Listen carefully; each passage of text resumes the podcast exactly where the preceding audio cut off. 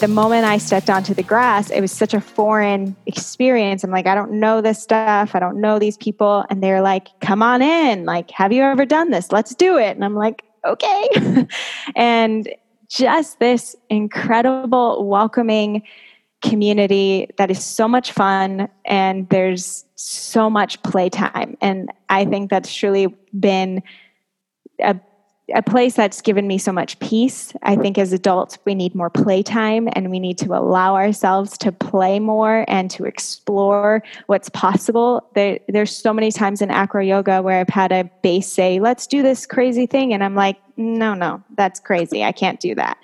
And they surprise me and I can do it. And it's scary at first, but it's it's so incredible what the body is able to do when you allow it that opportunity. Hi, I'm Pete McCall, and welcome to this episode of the All About Fitness podcast. That voice you heard in the beginning is Doc Jen Fit, otherwise known as Dr. Jen Esquer. And before I get into the full introduction for Dr. Jen, I want to take a moment to say thank you. And I sincerely mean that. Thank you. Thank you for taking the time to listen to the All About Fitness podcast. I know you have choices for what you can do throughout the day. There are many, many podcasts out there more and more podcasts being introduced every week, every day. And I really want to thank you for downloading and listening to the All About Fitness podcast. If you like what you hear, please do me a favor, take a moment, give it a rating. I'm an independent content producer. I'm doing this on my own. I'm trying to put great information out to help you learn you learn how to use exercise to enhance your quality of life. So those ratings are like lifeblood for me. Subscribe to the All About Fitness podcast so you can get this content delivered to you every time I post a podcast. I'm trying to be consistent when I post them, but sometimes it's just what my workload allows. But I want to say thank you. Thank you for listening and tell your friends about the All About Fitness podcast. This is a great conversation today. I've told you there are different ways that I find guests for All About Fitness. Sometimes a PR person contacts me. Sometimes it's a personal friend or a friend of a friend, somebody I, who's doing really cool, really interesting stuff. But for Doc Jen, it was I, for, I don't know how I found her on, on Instagram, but I started following her her Instagram handle Doc Jen Fit because she was doing some really cool mobility stuff. And for anybody that understands movement and really understands exercise, mobility is the foundation of exercise. You can't be strong unless you're mobile. And there's a difference between flexibility and mobility. And Doc Jen does a phenomenal job of describing that in, her, in the interview. So I'll let her describe that when we get there. But there's a major difference between mobility and flexibility. And you can't be strong without being without being mobile. Mobility allows you to do really cool things. One of the things that Doc Jen was talking about, the reason why I use that quote in the beginning is she goes out and she does some really fascinating body weight exercises. She does a lot of calisthenics. Now, she was a competitive gymnast growing up, so she has a slight advantage over many of us that weren't but she really knows how to use her body to control it. And we talk about the role of play. I think the one that one of the things we forget about is that exercise and fitness is supposed to be fun. If you're not having fun when you go to the gym, you might need to change your program. And if you're looking for some great ideas for exercise, if you're looking for some great ideas for how to change your program, check out my book, Smarter Workouts. I talk about mobility training, the role that mobility training plays. I have a chapter in there for core strength training. And really, core strength training is strength training. Any exercise we do on our feet can be considered core strength training. Metabolic conditioning. Smarter Workouts teaches you what you need to know to design your, work, your own workout programs. Or if you want other information, go to my website, PeteMcCallFitness.com. I got workout programs on there. I got ebooks. I have a great ebook called Dynamic Anatomy that teaches you how your muscles really move. It goes in a lot more detail than Smarter Workouts in terms of what muscles are designed to do. I also have a great book on functional core training that can help you learn the right core training program for your needs. So go to PeteMcCallFitness.com, check down below in the show notes. That's the way you can support the podcast and learn how to use exercise to enhance your quality of life. So there's my pitch. Now let me get back to the introduction for Doc Jen because this is a fun discussion. This is a very dynamic young woman. And what's interesting is that she's made that transformation. She went to physical therapy school wanting to help people. And now she's become a major social media influencer. Not only that, but she's now on the Women's Health Magazine Advisory Board. So she really is, she's not just helping maybe 10 or 12 patients a day. Through her social media posts, through what she's doing digitally, she's helping tens of thousands, hundreds of thousands of people. And that's powerful. And it's not just helping people look better. I mean, yes, looking better is one reason why we exercise. But what Doc Jen does is helps people move better. But we have to remember that every exercise is a movement. I'll say that again. Every exercise is movement, and movement is a skill that has to be practiced and has to be developed. And Doc Jen, from watching her feed, I follow her on Doc Jen Fit, and I also follow the mobility method. Doc Jen does a great job of teaching people how to move better. So, no more introduction from me. This is a fun, this is an insightful, and this is a very just lively discussion with Doc Jen Fit, Dr. Jen Esquer. Today we're speaking with Dr. Jen Esquer, a physical therapist. And, and how else would you describe yourself, Jen? What, what would you, if somebody, you're meeting somebody for the first time, how do you describe what you do? oh man, it, that's a loaded question, but I would say most people know me as like the mobility coach or the mobility queen is what I've gotten my fame and rise on social media through, I guess. Well, I want to say thank you for taking the time today to speak with me because that's exactly how I started following some of your content was the mobility information you put up. What you're you're a physical therapist, right? You have a doctor in physical therapy. Mm-hmm. Yep. What got you studying the body? What what was it that, that got you into studying the body and the movement? You know, I've always been pretty obsessed with movement and um, early on, my parents required that we be in a sport growing up, which I absolutely appreciate because it taught me so much about not only movement and the body, but about life. You learn a lot of life lessons when you're in sports, right? And so I appreciated that. And as I continued on my journey in in sports and gymnastics mainly, um, I ended up retiring at the age of 16 and going on to coach it. And it was still like it's great to coach it, but why am I taping an ankle and why am I modifying movement and why am I there was always this this search for why. Like the movement that I'm doing, I can understand what I need to do and how I can pro- progress someone, but what else is there to the picture? And then I got into um, you know, when I went into college, I just knew that I wanted to study kinesiology because it's the study of human movement. And that was the only thing that sounded appealing to me. And as I was doing that, I started to teach Pilates as well. And again, it was still this this hunger for understanding more about the body. I can modify around pain and injury that they might be having, but why are they even having that? And is there more that I could be doing to help?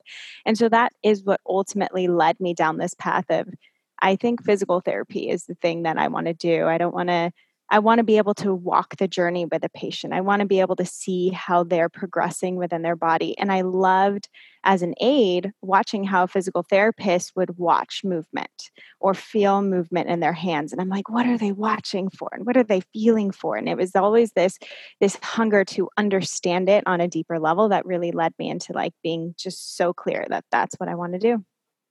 And what that's interesting because there's a big there's a dichotomy, and listeners not, might not be aware of this, but there's a little, my understanding is there's a little dichotomy in the physical therapy field, right? Because in traditional physical therapy, if you get, if somebody comes in with knee pain, you're supposed to look at the knee. But if you look at the body holistically, it could be, it could be the hip or it could be the foot that's maybe impacting the knee. Has that been, you know, what's been your experience with that? I mean, how do you, how do you take the approach when you start working with somebody? What do you, do you look at just one joint or how do you look at, at, at movement as a whole? Oh, I look at the entire body and beyond even just their entire body. I ask them questions about what's happening in their life. I think it all plays a role, especially when we're experiencing pain. And that is actually something that kind of pulled me away from the clinic as much. I think, as you're saying, traditionally speaking, we are taught, we, I mean, I think especially as a physical therapist, because we're now doctors of physical therapy there's a diagnostic aspect that comes with being a doctor. So we we diagnose based on musculoskeletal injury. And in order to diagnose based on those we need to understand what's happening within that one pain point. So i can so i can diagnose that that thing but I think we got so focused on needing to diagnose that musculoskeletal injury that we stay pinpointed on that one symptom in that one area. And I think that has gotten us into a little bit of trouble if we stick to tr- too much in just focusing on those minute movements in that one joint when we don't see how the body works as a whole. And we got this a little bit, but I would say I continued to seek it out more and more based on finding mentors um, outside, whether they were chiropractors, personal trainers, physical therapists. Like it really didn't matter. I I found myself looking to the people who were doing things a little bit differently and the change and effect that they were having and the things that just made sense to me i'm like i want to learn that. That sounds like that makes more sense. And so i continued to just go down this educational path again taking courses or learning from people that might not even be in my field but i think could relate to the way that i treat a human. And that's really what i'm looking at when i'm when i'm looking at a body part. I'm not looking at that one pain point. I'm looking at the human as a whole and see, I think that's such an interesting way to look at it, Jen, because I know that in having taught, I've taught some at university level myself, you know, you kind of get built into these roles and that universities try to cover a specific curriculum. But then when you get out and get out into continuing education, like you said, you might take a workshop from a chiropractor one month and might go hear a strength coach speak the next month. What have you found that's really who who's been influ- what's been influential? Who who have been the influencers in your career that have made you take a look at look at movement a different way? Mm. Um, let's see. When I was in in school, still one of the the chiropractors, uh, Dr. Trish. Ooh, what was her last name?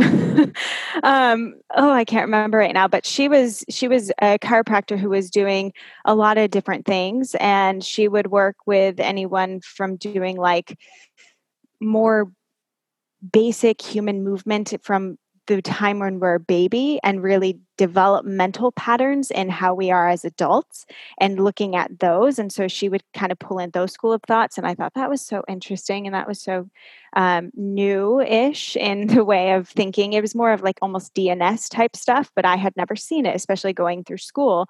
I had never seen that kind of taking what we learn from pediatrics and applying it to an adult, which makes sense. yeah. And and then she would go into other other things. I mean, now she's like deep in Wim Hof and she's teaching for Wim Hof and but she continued to seek more. And I thought that was really cool. And she was actually the first person that I saw working on someone at in their home and she was doing what I perceived as more of a physical therapy treatment rather than a chiropractic treatment. And I thought, how is this person who's a chiropractor doing my job, which was a little bit more of a longer treatment, hands on soft tissue movement, breath, all of that kind of stuff? and yet you're not going through an MD to get a prescription you're you're making your own schedule you're not in a clinic and I remember presenting that to one of my professors. And at the time, direct access was pretty new. And so presenting this idea that we can work anywhere and we could just take our table and tools and see a client was pretty new. And when I asked that question, like, hey, I saw a chiropractor doing this, can't we do it? They said, no, that couldn't happen. Hmm. And I was so shocked. Like, you just told this group of 60 something people that that's not possible. And it was really kind of sad to me that that was the mindset that we were in at the time. And I'm so glad that we've continued to expand and grow. And I hope that we only continue down this path of, of seeing how valuable physical therapists can be and the value in paying and understanding your body in that way. But ultimately it just continued to lead me down this path of who else is doing it and i met this person vinny rehab who was blowing up on social media and he was doing things very different now he gets a lot of pushback but it was interesting. Why are you doing things differently? What are you doing? And so I learned the Myo Detox way. Then I saw this other woman, uh, the movement maestro, Shante Cofield. She was doing things different. Learn from her. Perry Nickelston. Um, just these people that continued to push boundaries and do things a little bit different and more holistically, looking at the entire body, going outside of the traditional clinic, going outside of what we've known and been taught and pushing boundaries. And those are the people that really inspire me because whether it's clinical right now or not, is it having an effect on the people that you're seeing and why could that be? And that's what continues to really drive me and keep me curious as well. The body is always changing, we're always learning something new. Well, and that's my understanding about physical therapy, though, is that it needs to be kind of reproductive. And this isn't a isn't a critique of it. It's just it's like we need to know that there's this protocol for dealing with knee pain. If there if there's a pain in the lateral meniscus, we know we're going to follow this protocol. Or if there's pain at this part of the body, we're going to follow this specific protocol but it really is i mean my my in my years of doing this human movement everybody has the same basic parts but everybody moves differently so it really is kind of a challenge to be able to put things in one box you said something that was really interesting you said the value of pain. Why why can how why and how can pain be a good thing? What what is a good thing about pain? We normally we perceive it as something negative but what's something that we can learn from pain? How can pain be a teaching tool? Oh, pain is pain is our guide. Pain is our our gift, truly. And I like to, you know, switch the way that people have been taught about pain that it's bad, we need to push it away, it's not good. Pain is our signal. If we don't have pain, then we don't need we don't know if we need to go into something on a deeper level. We don't know if it could be referred from internal even pain is our warning sign and it's our protective mechanism. And so, especially when people get things like spasms, tightening, that's your body's way of protecting you. Think of when someone scares you and you go, oh, and everything gets really tight in the body. Your your shoulders rise to your ears and and your arms come and protect your chest because that is your body's mechanism of protection. And it's the same way in which a muscle might spasm or something gets really tight. It's your body's way of saying, hey, that doesn't feel safe. I'm going to pull you back and just make sure that we're all good here. And if we could just start acknowledging that as, like, oh, thank you. Like, thank you for protecting me. Thank you for making me aware that something isn't working well or or you're not feeling safe for some reason or maybe I'm neglecting something, whether it's sleep, water, nutrients, movement, mobility, whatever it may be, I'm neglecting something and my body is is giving me a little touch of a warning to say, "Hey, something's not right." And I'm just going to signal you so that you're aware and and I also want to protect you. And I think if we can start to acknowledge it that way rather than fight it and resist it or ignore it, like a lot of people like to do, we're going to have a lot more success in actually building relationship with it and changing the ultimate effect in our body as ourselves not needing to rely on anyone else not not thinking it's out of our hands but actually taking back control in ourselves well, and I like the way you laid that out because I think there's there's still, and it's it's hard to believe that this still exists in this day and age, but there still is this thought process, right, Jen, that that no pain, no gain, or, or pain is just weakness leaving the body. When in reality, if somebody does feel pain, say they're doing an say they're doing an exercise like the squat and they start feeling pain in their back, what sh- rather than working through it, and I know you, we can't diagnose somebody, we're not giving, and I want to be very clear, we're not giving anybody any medical advice by any yeah. stretch of imagination but I just want to I want to ask this question because I want people to realize that they're feeling pain in the body. It's a signal that something isn't going right. So if somebody does feel pain, and what should they do if they're if they're exercising? I think it, the first thing is to acknowledge it like, oh, I'm actually feeling this pain rather than trying to ignore it or, like you said, work through it, like acknowledge it. Now, what can I do that could be something different within this movement that could maybe create a different effect? And so that is so many different things, right? Maybe I can lift my heels so that I am not trying to force ankle dorsiflexion that is not there. Maybe i can hang on to a pole so that i can get a little bit more depth and take some some pressure off of my trunk and my core. Uh, maybe i can do some mobility in my hips. Maybe my hips weren't very warmed up and so they're not getting a lot of the pressure and my back is taking on more. There's there's not one way of doing anything. The goal is what can i do differently that can create a different effect? And i think the the re- the reality that we need to like continue to remember is that continuing to do the same thing over and over again is not going to create a mm. different result. We know this. And so it's the same for our body. We don't need someone to necessarily be picking every little thing apart. I mean, it's great to have a coach and get guided through. Um, so because we don't, we can't always see things, but at the same time, if you just tried something different, even if it was like, oh, let me lift my toes. Oh, that didn't work. let me widen my stance. Oh, that helped a little bit. Maybe I could do that a little bit more, or maybe lighten the load. Or, you know, there's so, we, we can go so expansive on this. And the reality is, what can I do differently that can create a different effect and you get to explore and listen to your body in that way and that that's a cool way to really start to get to know your body on that in in that way as well. See that's such a that's such an important tool because i think you're right i think pain can be useful.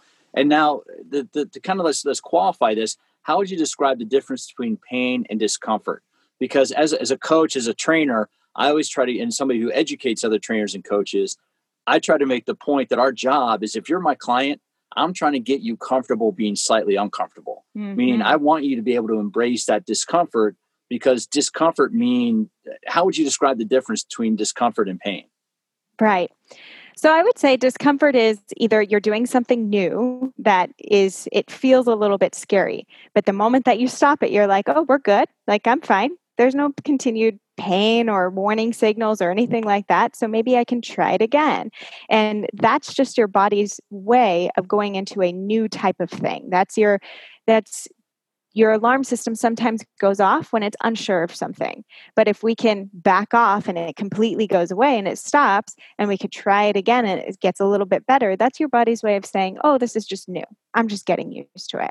Um, I would say if it, it if it continues on after you stop the exercise or a day after, well, mm, but we got to qualify that too because that could be muscle soreness from something yeah. new. But but you know, it's it's more if it's sharp, if it's achy, if it's you know those kind of signals is the things that you're looking for if it's just something that feels tired that feels tight that feels um, like it's being challenged, that's more of your muscle tissue starting to get used to and build muscle. Um, I mean, even in the clinic, I got to say, we've had patients who come in and they're like, I almost went to the ER yesterday because everything was hurting so much. And there, when people aren't used to muscle soreness in ways that they have never experienced or in places they've never experienced, it can be a very scary thing. And I think acknowledging that and saying, you know, and and making people very aware. We work these muscles it's very new to your system. They're probably going to be stressed and feel a little bit something maybe for the next day maybe even the day after that. That's normal that's okay. We're going to continue to work through that and it's going to get better the more that you do it. And i think if we can continue to play that message out for people you know the fear of it can go and, and subside. And and we start to understand the difference between soreness and getting tired and tight versus sharp, dual, achy type of pain where it's like, mm, that doesn't feel right. I need to do something different. And that's that's a great description because I do think that sometimes that's what keeps people from doing something new in the gym or trying a new form of exercise is it feels that un- there's an uncomfortableness to it or a discomfort that they might be perceiving incorrectly as pain. Now, one of the reasons I want to speak with you is about your experience in mobility and, and your mm-hmm. and, and the work you do in mobility. One of the questions I want to ask is how would you just describe the difference between mobility and flexibility? And the reason why I ask that is I think a lot of people think, okay, I need to work on flexibility. We teach that as one of the core components of fitness, and they might do a few stretches, a few static stretches, like the old fashioned hamstring stretch we used to do, you know, in practice when we were kids. But yeah. how would you describe the difference, Jen, between flex? Is there a difference in flexibility and mobility, and how would you describe that? Yeah, so flexibility is really just the ability to obtain a passive range of motion and in and improve it. But you're not putting any tension through the muscle, you're not putting any force or contraction. And so ultimately flexibility is is one aspect to be able to increase range of motion. But if we can't take this increased range of motion and actually apply it to life, then it doesn't really hold up so much within our body to actually create any good change, functional change. It just might look pretty for pictures. so that's really flexibility and that's why like my programs people ask oh am i going to learn splits? Am i going to and i say no i don't actually go over that in my programs because though it's something cool that you can obtain it's not something that necessarily needs to be functional unless you're a gymnast or a dancer. So i don't actually teach it. I teach the functionality of the movements that you're going to need that relate to life and that's where mobility comes into play. So we still want to increase that range of motion, but we actually want to be able to have control over that range of motion as well. So it's like you said, that example of just having a strap on your foot and pulling that leg towards you, laying on your back, doing a hamstring stretch, and then being able to stand up. And now, how high can I actually actively lift that leg? And that is that mobility aspect. How can you take that range of motion and actively guide your body into it? Because that's going to relate more to life if if you trip and you extend your leg really far. You're not going to hopefully pull a hammy or anything because you and you have that strength within that full range or if you step to a side or there's so many different moments in life where we're just going to be tested. And so being able to have that awareness through the range and at the end range is going to help your body to feel safer not pull on you so tightly when you when something suddenly happens and ultimately hopefully not pull as many muscles strain as many tendons and ligaments and help to keep you safer and stronger within your body as a whole. And uh, see i think that's a great description. That's a great great way to talk about it because a lot of people don't realize they need to control their range of motion.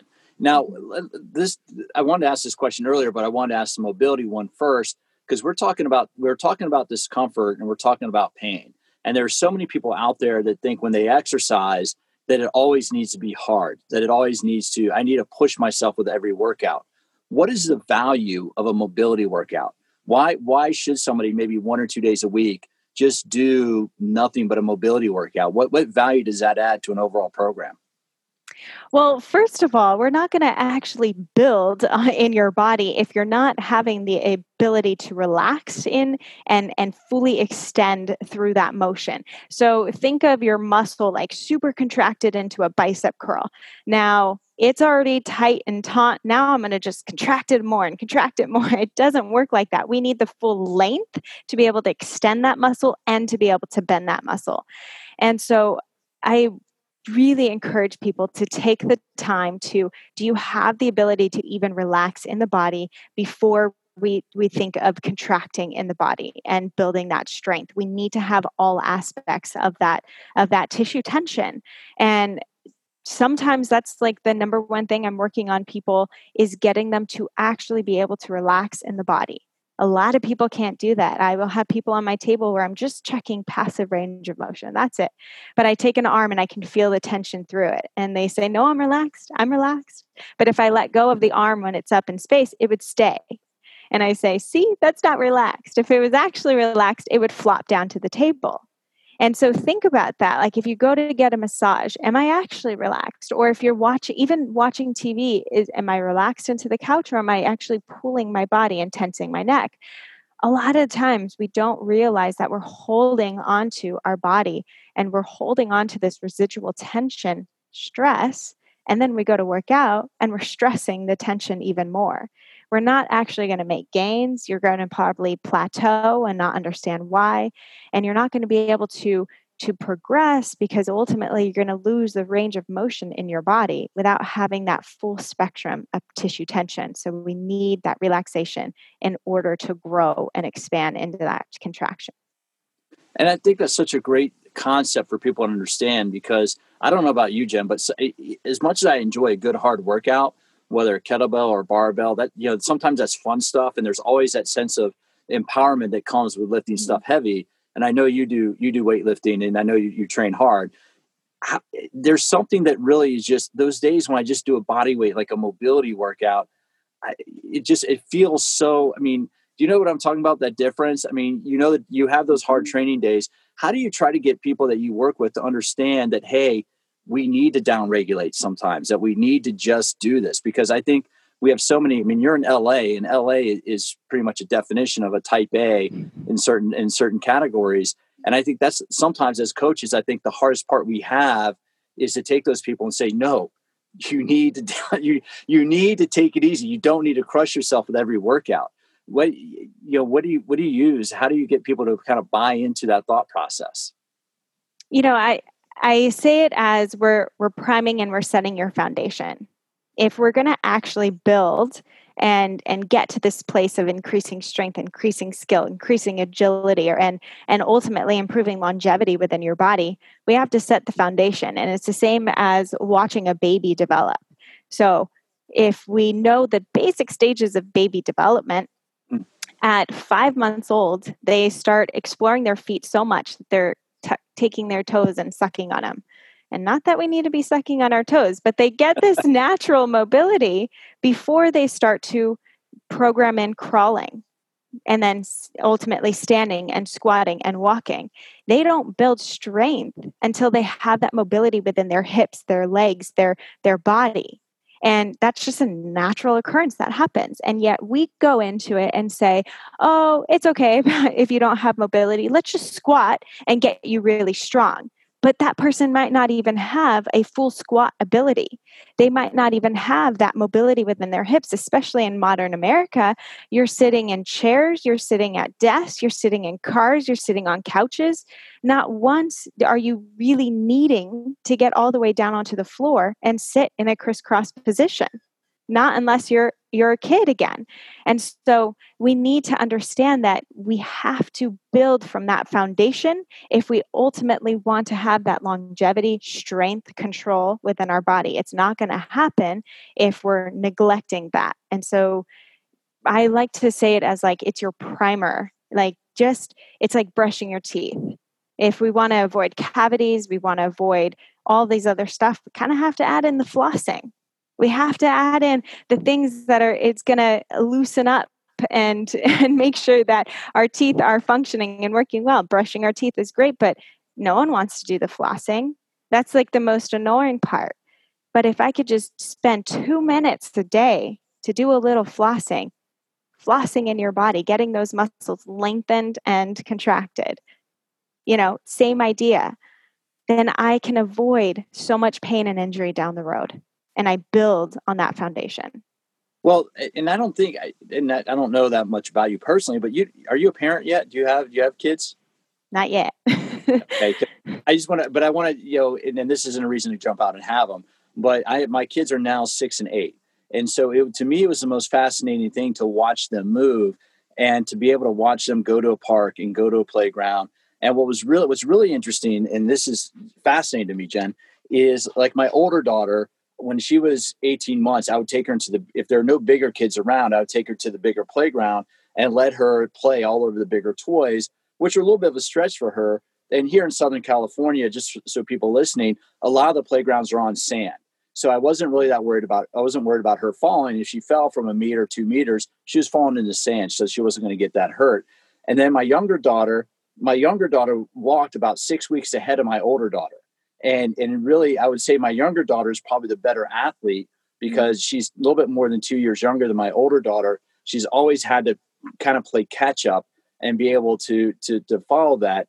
And now that they're they're both in elementary school i'm just trying to keep them moving. Eh, because what i've seen and, and i want to this is where i'm going with the question because when we're kids we're young you're a gymnast. You know i played different sports growing up. We move all over the place. But then what happens when we become older, we become stuck in our cars, we become stuck at the desk. And then when we do work out, we might go into the gym and we follow this model of I'm only going to work one muscle group at a time. When you design exercise programs, how do you design the programs? Design do you design your programs based on like we're going to work the biceps today or work the quadriceps or what are, how do how do you build the programs that you design? For myself or for clients or for, for both. I mean, when you when you look at designing exercise programs, mm-hmm. knowing that we're built to move. Where I was where I was mm-hmm. going with that was we are built to move. So watching mm-hmm. my kids mm-hmm. move kind of reinforced the squat, the push, the pull because I watched them look I couldn't coach them that when they're, you know, 12, 14, 15 months old. I couldn't coach that in them. They discovered it themselves. Totally. Yet when we adults, we lose that we lose that movement what, what I think Gray Cook calls movement literacy. We we lose mm-hmm. that literacy in our body. Yeah. Yeah. I mean, when eh, anytime I'm programming something, it's what is the function that is needed for that individual. So it's not necessarily I don't coach on aesthetics. I'm not coaching, you know, I think that there's a time and place if that is the goal that you have in mind for a specific sport like a lot of the bikini competitors. I'm not going to say that's wrong or bad. That's that's the goal and that's the specific sport, but if you don't need to do that, you should be training for function. And so exactly like you said having that the basic patterns push, pull, hinge, squat, and rotate. I think a lot of times we neglect rotation within exercise as well, or we neglect going in different directions. And so I always try to say, Am I doing single leg support? Am I rotating through this workout? Am I getting lateral so side to side movement in this workout and i want to i want to get it all because really that's going to help me feel the best. I remember the first time i think i was in pt school that i did a push with a pull and I felt the best ever. And I was like, why do people mostly only focus on chest for a day and then focus on, like, why don't we put this together? This is amazing. I feel like I'm walking upright. I feel like I can own at my day now. And it really just, it changed my perspective and needing to break up these little minute body parts and really just focus on what is the function of what I'm trying to create. And that's what, you know, for my programs, especially like the optimal body, I want to get people in positions that they're probably not going to do at the gym or that they're probably not going to do with the traditional exercise program. And so for me, that's looking like again single leg support rotational support even from a single leg. Who's doing external rotation lunges or internal rotation lunges? Like i'm i'm mixing things up and making it look weird so that people get to explore movement within their body and explore their capability of where they can go. And then for core we're we're talking about pelvic floor diaphragm you know we're talking in different ways of how to control the breath and that intra abdominal pressure rather than how do you build a six pack? You know and so the more that i want to just teach people on how to continue to explore the body explore what's possible and improve your function capacity functional capacity. We're not even aware of what we're not aware of until we start to explore it. Well i think as you say that i think it's kind of like the matrix right? You have the red pill and the blue pill about which one do you want to take? Do you want to stay here and stay in the paradigm of doing what you've always done and maybe you get the back soreness, maybe you get a little discomfort, or do you want to kind of explore this new area? And that's really where the journey I've gone down in my career, Jen, is really understanding movement and really how to mm-hmm. integrate with movement. Now, where I want to get going with this, where I want to go with this too, is, is to talk about how you become a really powerful social media influencer. because I know when you went to PT school, you didn't go to PT school saying, "Hey, this is how I'm going to, you know, I'm going to end up with my career coaching people through social media." How did you get started? What what first got you started on Instagram, and and were you surprised at, at kind of the response from it? One hundred percent. Oh my goodness! I never in anticipated building a following. Um, you know, at all. My handle or my my username for Instagram was Jen underscore es underscore care because that's how you phonetically say my name. And I was just posting, I was in grad school at the time, and I was just posting my workouts and continuing to do things that I love to do in my body. Especially, I, for me, I wanted to always maintain my gymnastic strength, which just meant like pull ups, leg lifts, um, my, bot, my own body weight, and being able to control that. I, I loved that experience from from gymnastics. And so I would post about that, tag the calisthenic community. And one day one of them reached out to me and at the time he has like 300,000 followers and I'm like, "Oh my god, he reached out to me."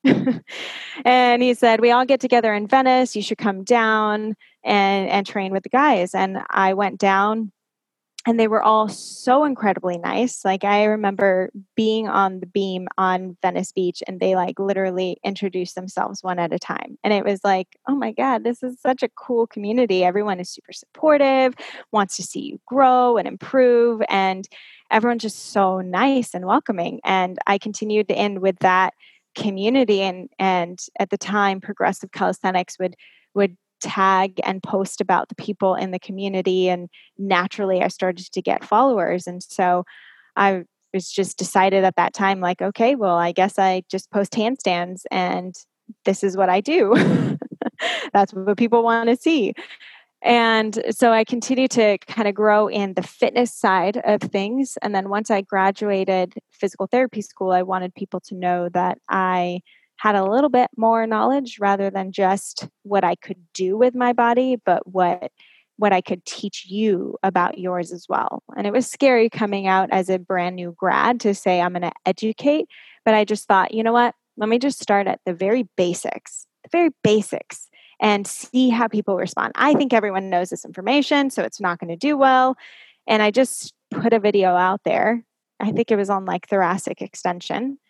And when I did that, I got a huge response. More people were watching that video, commenting, asking questions than my regular fitness handstand type things. And I was like, wow, this is crazy. People actually don't know this information. And it's so basic in my head. But if it could help people, why not put it out? And so I just continued to like just a little bit at a time. And I really just said to myself, you know what? Information can change. I can change my mind on what I'm teaching, but why not share what I know to be true right now?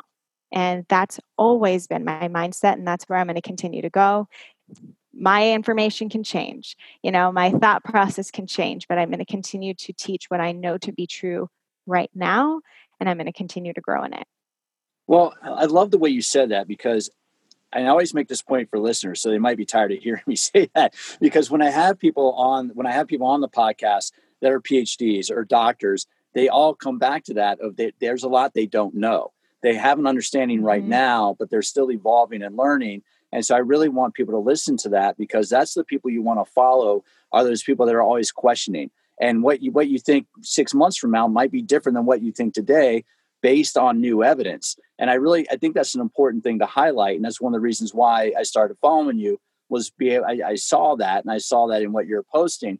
Now I want to come back, take take a step back real quick because last year I took my kids up, my daughters up to Venice Beach describe describe what's up at Venice. It's like right in the Venice Santa Monica border, and what a cool area that is for people that are into movement.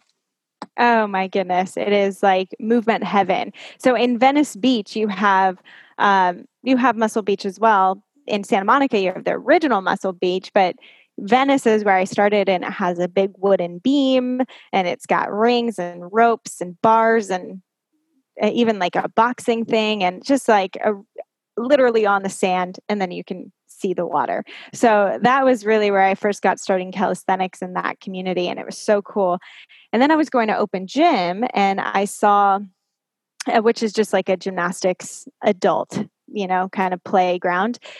And I saw someone come in there and she was doing handstands on this guy's hands and I was like you could do handstands on someone's hands. I thought, what? What is this? And that was acro yoga. And she said, everyone gets together in Santa Monica. And so I was like, what? That's amazing. So I went down to Santa Monica.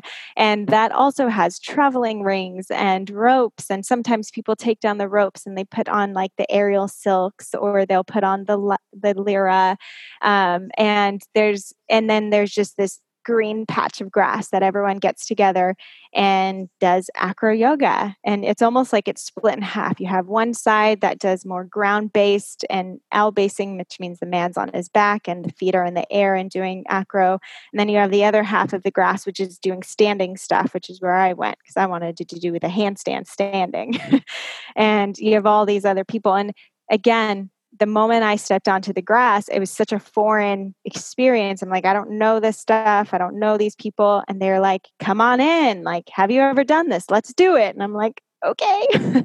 and just this incredible, welcoming community that is so much fun and there's so much playtime. And I think that's truly been a a place that's given me so much peace. I think as adults, we need more playtime and we need to allow ourselves to play more and to explore what's possible. There, there's so many times in acro yoga where I've had a base say, let's do this crazy thing. And I'm like, no, no, that's crazy. I can't do that. And they surprise me and I can do it. And it's scary at first, but it's it's so incredible what the body is able to do when you allow it that opportunity. And that was what I'd seen. I'd seen some stuff. I'd seen people post on that area, and my my older daughter had just done a um, what is called the Ninja Warrior. She'd done a Ninja Warrior camp, and so I wanted to take her up there because that's really she is such a good climber, and and, and this is me bragging a little bit, being a, a, a brag a dad bragging that I really I see her getting into that. I, I want to see her like explore ninja warrior type of activities as opposed to traditional sports just because of what you say because i want her to have that understanding of movement. And i love the way you describe that play. And, and, and go into a little bit more depth about what play allows. I mean what what is that what how does play change your approach to exercise? I could be outside for hours and not even realize it. And all of a sudden I I have an incredible workout. But it, rather than just a work, I'm standing, I'm moving, I'm doing things for a whole like four hours. That's when do you re- really get that throughout the day? We're sitting so much, and so even just be able to it, play by standing and walking and and going and moving your body in different ways again it's going to just introduce something different to the system and I always made sure as well, like when I was doing acro yoga and learning a lot of it, if it ever switched to stressful or like, I can't get this move and I'm getting mad, I'm like, I'm done we're switching to something else because this is my playtime. This is not my stress time. And I'm not trying to go out and perform for anyone. I'm not trying to be in any shows. This is literally just play for me. And so the moment that it switches to stressful, like I had to be done. And sometimes I was a head case in gymnastics. And sometimes that would happen in acro yoga too, where I'm getting fearful or stuck in my head. And so just being able to like explore that even and switch it. And it's just, it, it brings so much joy. And when we can laugh at ourselves and explore different things, there's so much joy that gets to come with that. And even my girlfriend, um, she that lives in the same apartment complex as me, she got a big tumble mat for her birthday and so now we've been taking that out to the grassy area in our complex. I mean, it's quarantine; no gyms are open. You can't do, can't play as much, and so we've been pulling that out, and it's brought me so much joy because I can play again and just well, explore. And, and I love the way you describe that because that's why, and I haven't done one for two or three years, but that's why I got into doing like the Spartan races and the mud runs because it was an opportunity. I didn't really take the competition seriously. I could go I could go climb obstacles and run through mud for a couple hours. It really is such a different approach. I mean, the gym is one thing and lifting something heavy is cool and all, but being able to go up and and do the monkey bars and climb a wall and, and being able to flip a tire, I think there's just something so liberating in, in that and that people don't realize that because we get so stuck in this paradigm of this what this is what exercise has to be. We have to do it this way and right. Da, da, da, you know what I mean? It yeah. just I think we kind of become stuck in, in that paradigm. Now, with with your online, with what you do online, you also produce a lot of content that people can can engage and and learn about mobility. How receptive are people to? Because you have the mobility. I just had it up here. Sorry, because I wanted to ask you about it. But you have the, you have the optimal body and you have the mobility method. What are you trying to get people to, to learn with with these programs and with what you're doing? Uh, one, I'm trying to get them to learn that you got to take autonomy for yourself for for what happens within your body and what you can control because you can control so much when we start to bring more awareness um, and so i'm usually you know teaching on the aspect of like you're neglecting something in the body whether it's mobility strength breath we're neglecting something. And if we could just start to increase our awareness we start to learn so much more so much more. And it's so amazing to be able to have a guide to learn that awareness and gain just a better idea and understanding about our body. That's what coaches are for, trainers, therapists, like we're we're guides, we're facilitators into the body. We're not fixing you and I don't go by the the concept of like come to me to fix you and that's why my programs take work you got to actually do them so the mobility method there's it, there's a whole self assessment that goes first, and based on what's restricted for your body, that's what you need to do. But there's no like, here's your 12 weeks into gaining mobility because we don't all start at the same place. I could, I, I have created that and it can work possibly, but what if that's not the mobility that you needed? What if you needed something else? What if your body was restricted in other places? What if you needed more stabilization and strength rather than relaxation and downregulation for that muscle?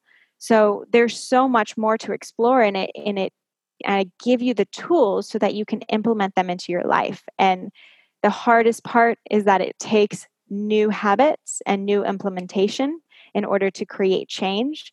But once you can do it, like I've seen so much amazing success, heard so many incredible stories, people who've even been to other therapists and chiropractors haven't found relief and have actually implemented what they've learned within the programs in their body and have a world of a difference in how they feel.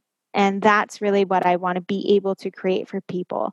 It's not going to fix you, but it can help facilitate a different experience in your body.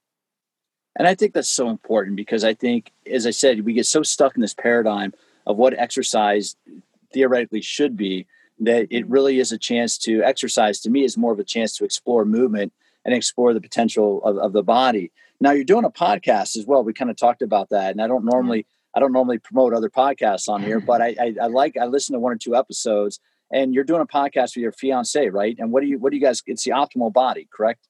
Mm-hmm. And what do you guys yeah. talk about podcast? So the optimal body, I have a membership as well, and the the whole point is that there's no one optimal body. Optimal is a continued journey into discovering whatever op- optimal means within your own body. And that's what we're trying to do. So we take a lot of pain points, physical therapy diagnoses, and we break it down in the most simplest, easy to understand manner. We're not talking to other clinicians, even though some listen. We're not, we're, we're talking to the general public in order to understand their body better, in order to understand why something might happen and what they can start doing about it. Um, and then we bring on other people from interviews from physical therapists, chiropractors to trainers to uh, health coaches to nutritionists and dietitians to really the the whole the whole spectrum mental health coaches because we want you to understand that when you're optimizing your body it's not just about movement. You have to take awareness and responsibility for your entire environment in order to help facilitate that continued long term change. And see, I think that's so important because, again, people don't realize that it's all, we're all part of the same body. What happens between the ears, what happens in our gut, what happens when we sleep, it all adds up to what what we actually have to move with and live with and be with. And I think mm-hmm. so when I when I saw that and I, I heard what you guys were doing with that, I thought that's really cool because what I'm trying to do, obviously, with with this, you know, with this podcast, is I'm really trying to get after people like my age, age 35, 40 and over, and understand how to use fitness to really optimize their life. And it's, so it's cool to see other people doing that because the one thing, and I think you can agree, there's so much misinformation out there about exercise and about we have to do it this way. And what I always tell people, Jen, is any, anytime anybody tells you you have to do it a certain way, your first exercise should be to walk away from that person or run away from that person because there is no one way. And I like the way that you, you presented that optimal body. Well, how can people find out more information about what you're doing? I mean, obviously, you have Instagram, you have your website. What are some of the, the handles that people can track you down on?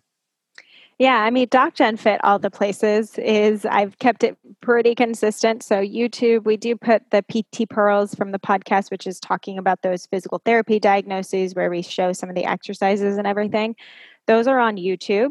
Um, so docjenfit.com, docjenfit on Instagram, docjenfit on YouTube. I also have, um, and then the Optimal Body podcast. You can learn, uh, we're basically on every platform there. Um, and I have other Instagrams as well that continue to to show information on the optimal body and the mobility method. They also have an app. So if you look up Doc DocJen Fit the Optimal Body, you can see all of my Instagram posts organized perfectly into different sections of the body if you don't want to scroll my page. So it's all there. There's so much. I've been doing this now, educating, I think, for three and a half years. And so there's a lot of education that's out there now that I've had and and it's a cool thing to continue to see. See, that's cool, and that's and that's kind of the other reason why I started following you is because that's where I want to go with what I'm doing, and for the target audience I'm going after is being able to really speak to, like I like I've said, you know, the over 40 group that really just doesn't want to slow down. Mm-hmm. You know, mm-hmm. at, at, my age at 48, I don't want to, I, I don't want to let my my body keep me from doing anything I want to do. I don't maybe go as fast or as high as I used to do, like on my mountain bike, but it still is having that opportunity to do that. Well, Doc 100%. Jen Esquire, Esquire, right? Esquire, yeah. Esquire, yeah. Doc Jen Esquire and Doc Jen Fit. I really, I want to say thank you for your time and thanks for your your input and really for being able to give some great information to the listeners today. I really appreciate it. Yeah, of course. And you know, I when I was going to that open gym, there was a woman who was 55 doing giants on high bar, tumbling on the floor. There was also a man who was 53, um, a dentist who was still tumbling on floor and vaults. And age doesn't have to hold you back. Well, I, I call it I call it here I call it California young or California old I was mountain biking with a guy and he was saying something about his birthday coming up. And I thought he was maybe a few years older than me. Turned out he was turning 65. And this was a few years ago. And it just, wow. You know, people still surf. They do. I mean, people stay young. And that that's really, that's what attracted me to this lifestyle. Mm-hmm. Well, thanks again for your time. And I look forward to catching up with you down the road. Sounds good. Thank you.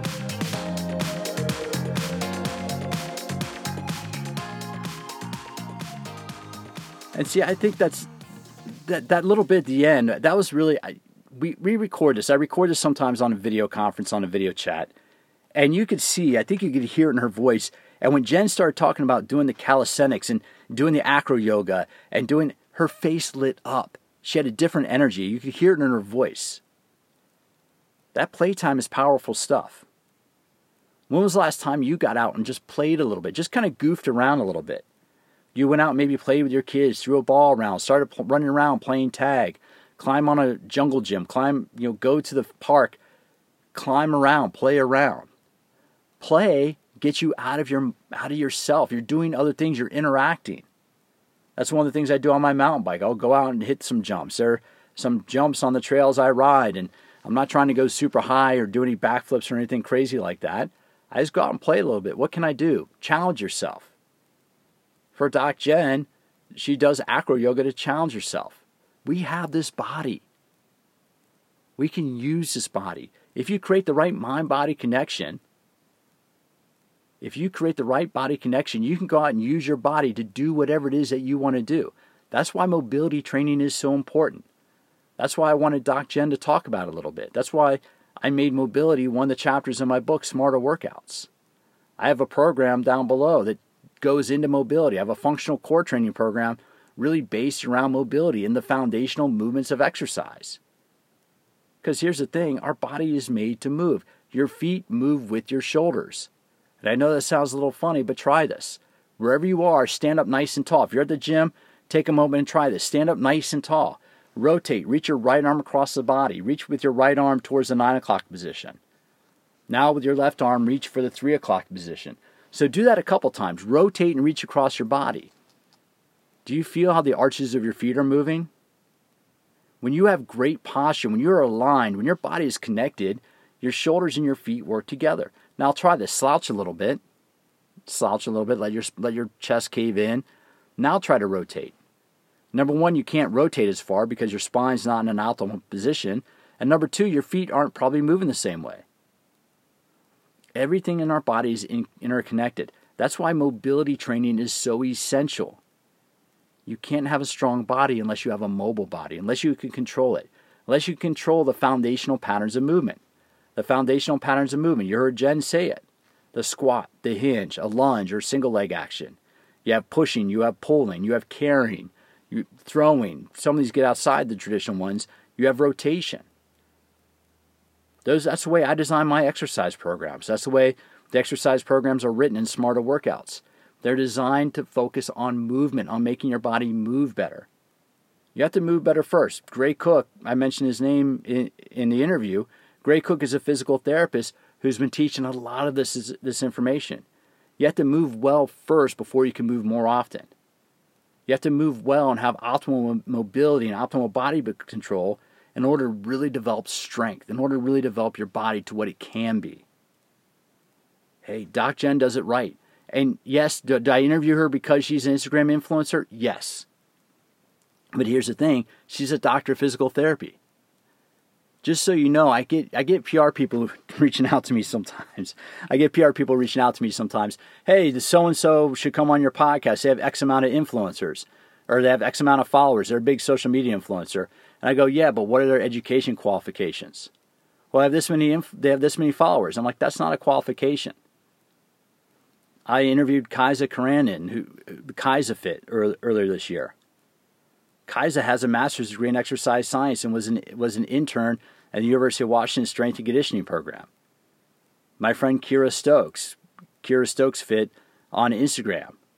Kira Stokes has an undergrad degree in, in kinesiology, and I've known Kira for 20 years when we were both floor trainers working for the same health club company way back when, way back in the early 2000s. I know her legitimacy.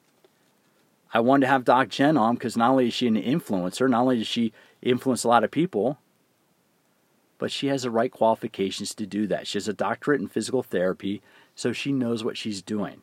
And she's one of these people, if you're not following her already, please follow her because she puts out great content.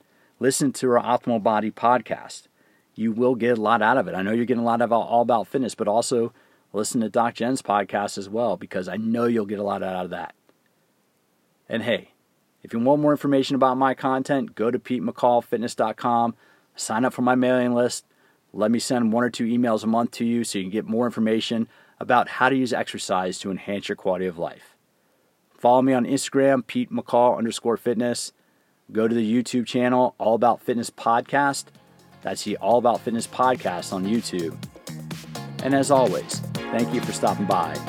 And I look forward to having you join me for future episodes of All About Fitness.